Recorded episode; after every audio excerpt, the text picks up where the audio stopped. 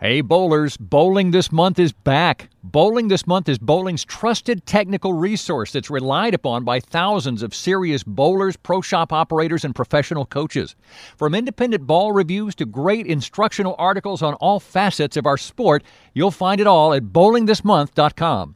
For less than the price of a cup of coffee per month, you can have online access to Bowling This Month's premium technical bowling content that will help you improve your game. Bowling this month is so confident you'll be satisfied, they're offering a 14 day money back guarantee to all subscribers. Check out bowlingthismonth.com and sign up today.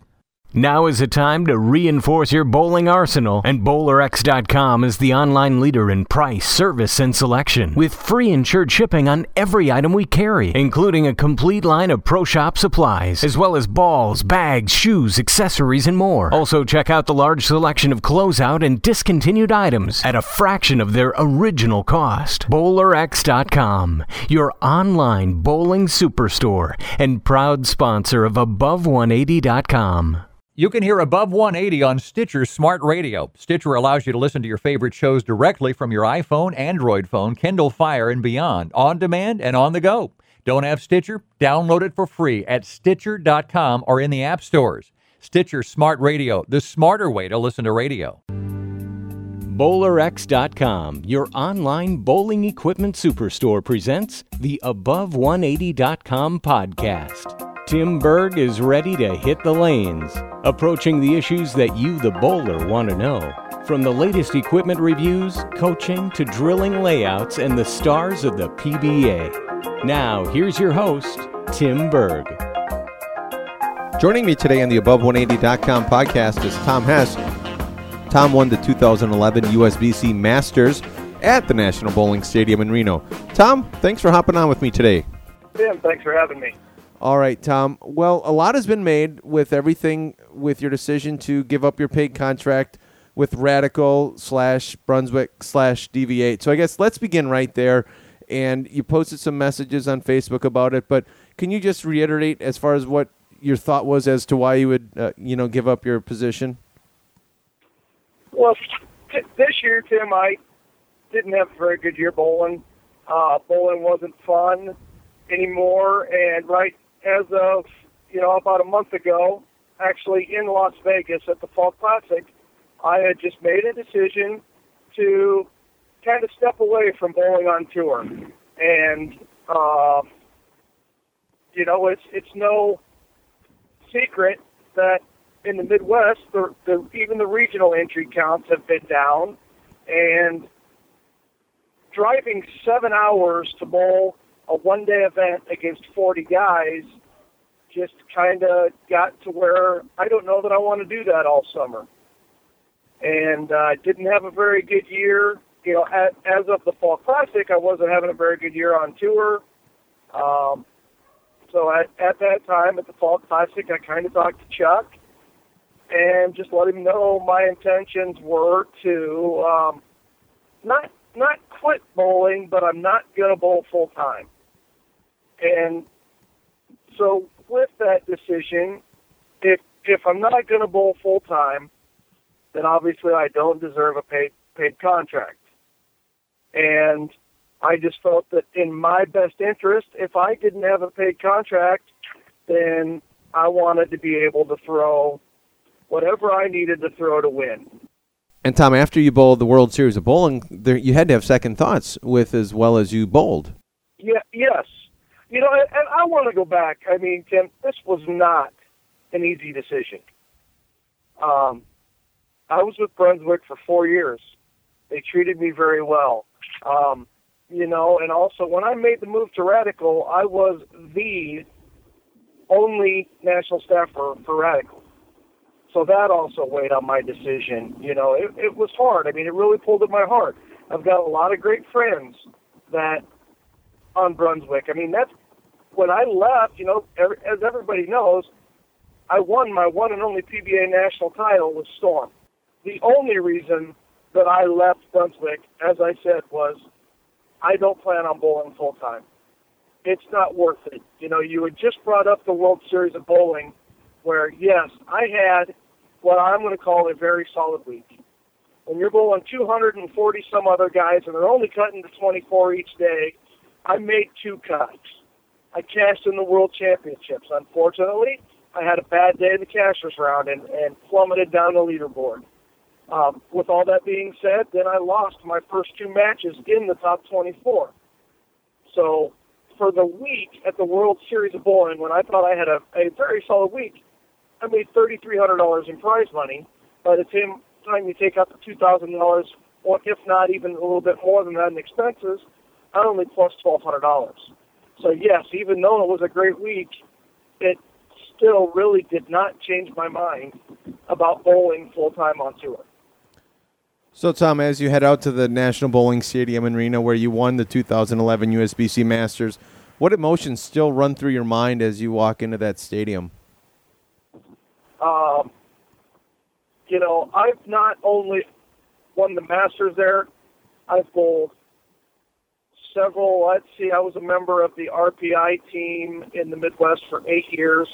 Had some great success in some of the RPIs actually finished second in the RPI there to Brian Smith the year that I earned my exemption, which unfortunately I really didn't get because the PBA went away from the exempt tour. Um, finished third in doubles at nationals in the stadium. The, the stadium is it's just a special place in my heart. Always will be. I I actually love bowling there. And Tom, you talk about the exempt tour. There's been talk of players saying we should bring this back. We should bring this back. But then on the flip side, you hear also that that was at the demise of the PBA Tour and what we know of what the old PBA Tour was, and I'd love to hear your thoughts on that. My, my thoughts about the Exempt Tour, I think it was the right way to go. I really do. I, I think we need it needs to be exclusive, but I don't know that 64 bowlers every week was enough. Um, I, I think if the field could get to you know 128, maybe with 96 exempt guys, you know, and 32 guys bowling to get in every week, you know, I don't know. Obviously, it, it's all about money. And right now we're lacking sponsors, you know, and why? I don't know. I mean, all bowlers drive cars, all bowlers stay in hotels. You know what I mean? We all use cell phones. Why can't we get some of those people? I, I have no idea. You know, I mean, the one way that as a bowling fan, and if you're listening to the show, you're probably a bowling fan, but the easiest and fastest way to help support the PBA is to subscribe to Extra Frame. Um, you were there, Tim, in, in Reno covering. I mean, they covered. There was two options reviewing for what what was it, ten hours a day every day during qualifying you know, I mean, that's the best bargain with the PBA right now. So I just plead to any bowling fan, if you want to see the PBA survive, a, a quick fix would be to uh, subscribe to Extra Frame. Could not have said it better myself, Tom. Let's head back, though, to Reno. Much was made of the lefties making the show. I believe at one show, the, the Viper Championship, it was all four of the players competing on TV were lefties. Talk about that and really why you think the stadium may have played that way for the lefties? If you want to talk righty lefty, Tim, I don't think it will ever be fair. It's just pretty much impossible to make it fair. You know, I'm not I'm no genius lane guy. I don't know all about the lane, but what I see is when they're when when you start them out easy on both sides, there's never enough play on the left to make them hard where you have all the, you know, 90% of the fields are right-handed and they make them tough. If you make them hard, there's never enough play on the left for them to burn a spot. Eventually the right opens up and the right runs ball for um, Why it happened at the World Series, I mean, the stadium's always been lefty friendly. Um, there was more oil down lane. I heard a lot of guys talking about it was the fact that maybe the lefties that they had to adjust. I mean, you don't bowl nine games a day without adjusting, but their adjustments weren't as big. It was they they played in the same part of the lane and just kept falling down. Where, you know, for example, the day that I made the cut on uh, Chameleon, I was actually standing 20 left with my feet of where I started on the fresh. You know, and I just don't think the, the lefties had to do that. And when you don't have to make that, that kind of move, it makes it a little easier. Um, you know, the other thing is we never hear this. We never hear this when it's five righties on the show and no lefties. You know, I mean, it is what it is. The the guys that got there pulled awesome. I mean, they weren't given anything. They still had to make the shots. Um, I I actually in my two rounds when I made it, I actually pulled two of the guys that were on the World Championship show, both lefties. Um, so, and, and they they threw the ball great. It, it just is what it is. Well, yeah, and Tom, when you talk about the stadium, and the other thing that I noticed in watching all the games that I did is you never seen. You said you moved twenty boards left, but you never seen the guys lofting, you know, getting into that lefty zone where they were even kind of maybe catching some of that oil on the left side of the lane. You never had to loft gutter caps and be playing that deep. Does that? I mean, that has to play a part in the left side staying kind of calmer and more tame than what it had in the past. Oh, absolutely. There was so much oil at the end of the pattern. I mean, I was throwing balls that had 500 and 1,000 grit on them pretty much the whole week. I mean, just to get my ball to tip down lane. And so talk about that because that's one thing, you know, as we're talking, you're heading home from league and kind of changing gears here a little bit. We talk about surface and everyone, and even in the stadium, your eyes can play tricks on you as far as what surface you're throwing, whether you're watching an extra frame or even in person, frankly. But just talk, you're so you were throwing a lot of surface on a lot of the patterns, and it seemed like a lot of the guys were both left and right-handed. Yeah, yeah, I mean it was it was the theme of the week from the guys that I bowled with and around, and in talking with uh, all my teammates, you know, of Team Brunswick, that that that was the game plan. Lots of surface. They they altered the taper at the end of the pattern, and there was a lot more oil at the end of the pattern. So which, one of the, you know that that kept everybody from getting so far left and throwing the ball so far right. So how were you guys unable to? Because one of the things that you usually you see when you throw surface is the heads burn, and so now you have heads that are burned, but the back end is still tight. How was that for you guys in Reno? Uh, I I didn't really experience the, the heads burning too much.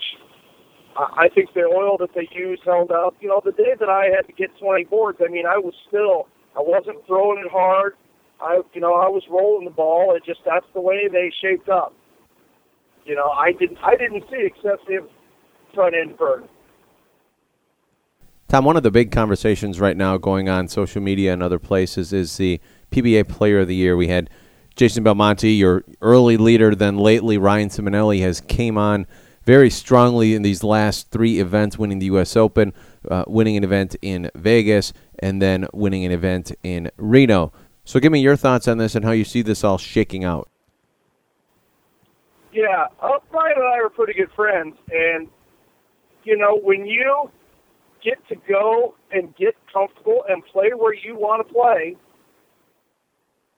you can do magical things.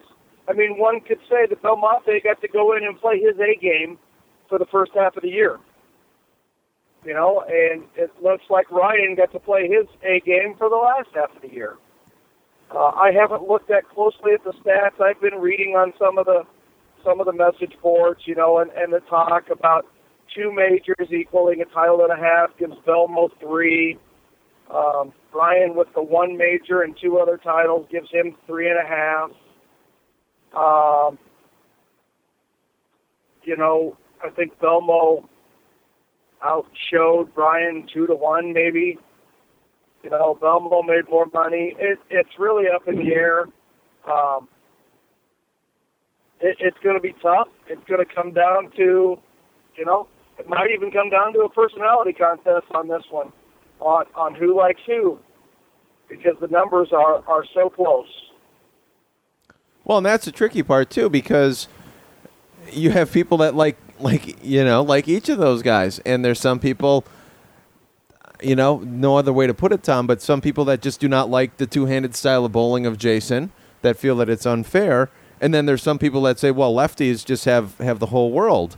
So you're right. It may come down to something so silly as that, when really it should come down to their performance on the lanes.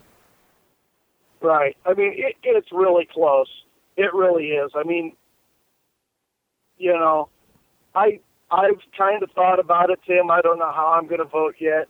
When you look, when you look at what Ryan did, being the only lefty to make the show, to make excuse me, not the show, but the top 24 at the U.S. Open, and then to just absolutely dominate when a lefty hadn't won since 1989, I believe they said.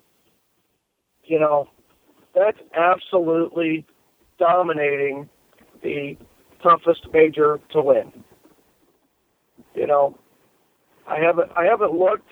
The one thing that I do know um, is in Belmo's two previous Masters, he actually got a couple of breaks by other people not performing in certain rounds to let him through when he would have been out. So before I, you know, I'm gonna have to go back and look before I decide my vote. I would, you know, if I had to say right now, I'm probably leaning towards Ryan. Just, you know, for a couple of reasons. Number one, he's my friend. Um, he he dominated. You know, from November on, it was the Ryan Ciminelli show. You know, if he doesn't get a little bit of a bad bad read at the at the World Championships there for the first couple frames. You know, he could beat Gary Faulkner. You know, if you know now and again we're talking ifs, ands, and buts, but you know if Gary shot splits in the tenth when it wasn't really good, we might be talking about Ryan winning two majors. Tom, would love to get your take on this regarding the PBA Regional Tour. Had some people shoot me emails from time to time saying, "Hey, look." These regional tours and the regional, no matter which region you're in, really, it seems like the pros have a distinct advantage because they know, oh, we're bowling on this pattern or that pattern, so I'm going to bring these six or eight pieces with me. They get to the center. They know where to stand. They know where not to stand, which is probably even more important, frankly. What are your thoughts on that? And are people still really still using the regional tour as as it really was kind of designed back in the day as a way for bowlers to hone their skills and then come out and bowl on the tour? Well, I mean, obviously, as you if you go back to centers year in year out, you know you get used to the characteristics of the center. You know, um, as many times as I pulled on the patterns, I mean, you know, you, you have a ballpark, but everything's so much different when you go from topography to Tim. You know that if you oil, if you go into a center, you know, especially like here in Iowa, you go into a center one day and it's it's 80 degrees out and the air conditioner's blowing when they oil and then the next day you know in iowa it could be 60 and there'd be nothing on and they oil. it did nothing different but the lanes are going to play completely different um, i think my opinion they've kind of softened the regional patterns um, to allow people to score and have a little bit more fun i mean when people are going to drive that far you don't want to beat your head up against the wall all day long. You know what I mean? They don't want to embarrass people. That's why you very rarely see a regional on the U.S. Open pattern, you know, per se. And from my experience, the houses are the ones that get to pick the patterns. The PBA doesn't really have a whole lot of say in that. I mean, obviously they have say, but they normally let the houses pick the pattern. Tom, let's move on to the USBC Open Championships. A lot is being made of a couple of the big, bigger rule changes, I guess you could say. Uh, two that come to mind right off the top of my head. Number one, the first one that they're not going to be releasing the pattern beforehand, which they had been doing in years previous, the day of or the couple days before, release the pattern, have live streams, etc., for people to watch and know, kind of a, have an idea, you could say, of where to play. And just curious as to your thoughts on that. That's going to be that, that's going to be really interesting to me because as you go, as bowlers go, they're going to talk. You know, and if you get out there and the and like I said, you know what I mean, they can play when it's 90 degrees, you know, in Reno in in you know June, but it's only 40 degrees in March. They they can play completely different. The the one thing that I could see is, you know, with them not posting the pattern, the conspiracy theorists are going to come out from all over the place. Uh, they did them different for this guy than they did this guy. You know, at least if you post the pattern and you get a way out of the what am I trying to say here? A way different look, you know, from one pair to the other. You know, I mean, I I don't know. I guess maybe I shouldn't even go there. But uh, well, people said that already when you watch the web streams. You're like, this isn't what I bowled on. When I threw the ball at that break point, it it, it was you know it was five through the face, or it was a washout. And, Right. and and then you you know we go back to the secret Wisconsin shot you know that Jeff Richgels always talked about. I mean, let's Right. you know it's tough Right. to it's and tough to please everyone. oil for yeah. Matt McNiel. There's so many con- conspiracy theorists out there right now. Why would the USBC do that? They have so much to lose and nothing to gain. Well, Tom, I mean, it's just it's one of those things. I mean, as bowlers, though, but we we're the ones we're gonna. I mean, ultimately, we decide with our pocketbooks if we're gonna bowl the USBC Open championships, if we're gonna pay to go to Vegas and bowl it, you know, at South Point, then we know what we're getting into ahead of time, and we know what the shot may or may not be, or we don't know what it may or may not be. And that's, I mean, ultimately how bowlers. I mean, it's sad to say, and, and that's what the, I guess the USBCLC, frankly, is that's what you have to do is try try it. And if, if they lose members and they lose entries in their tournament, which they've been going down already because, you know, you hear the Reno fatigue and this and that and the El Paso and, and everything. Um, time will tell, frankly, if it was a good or wasn't a good move. Well, I think the bigger change there is not not with posting. I think the new average division is going to be a bigger tell there.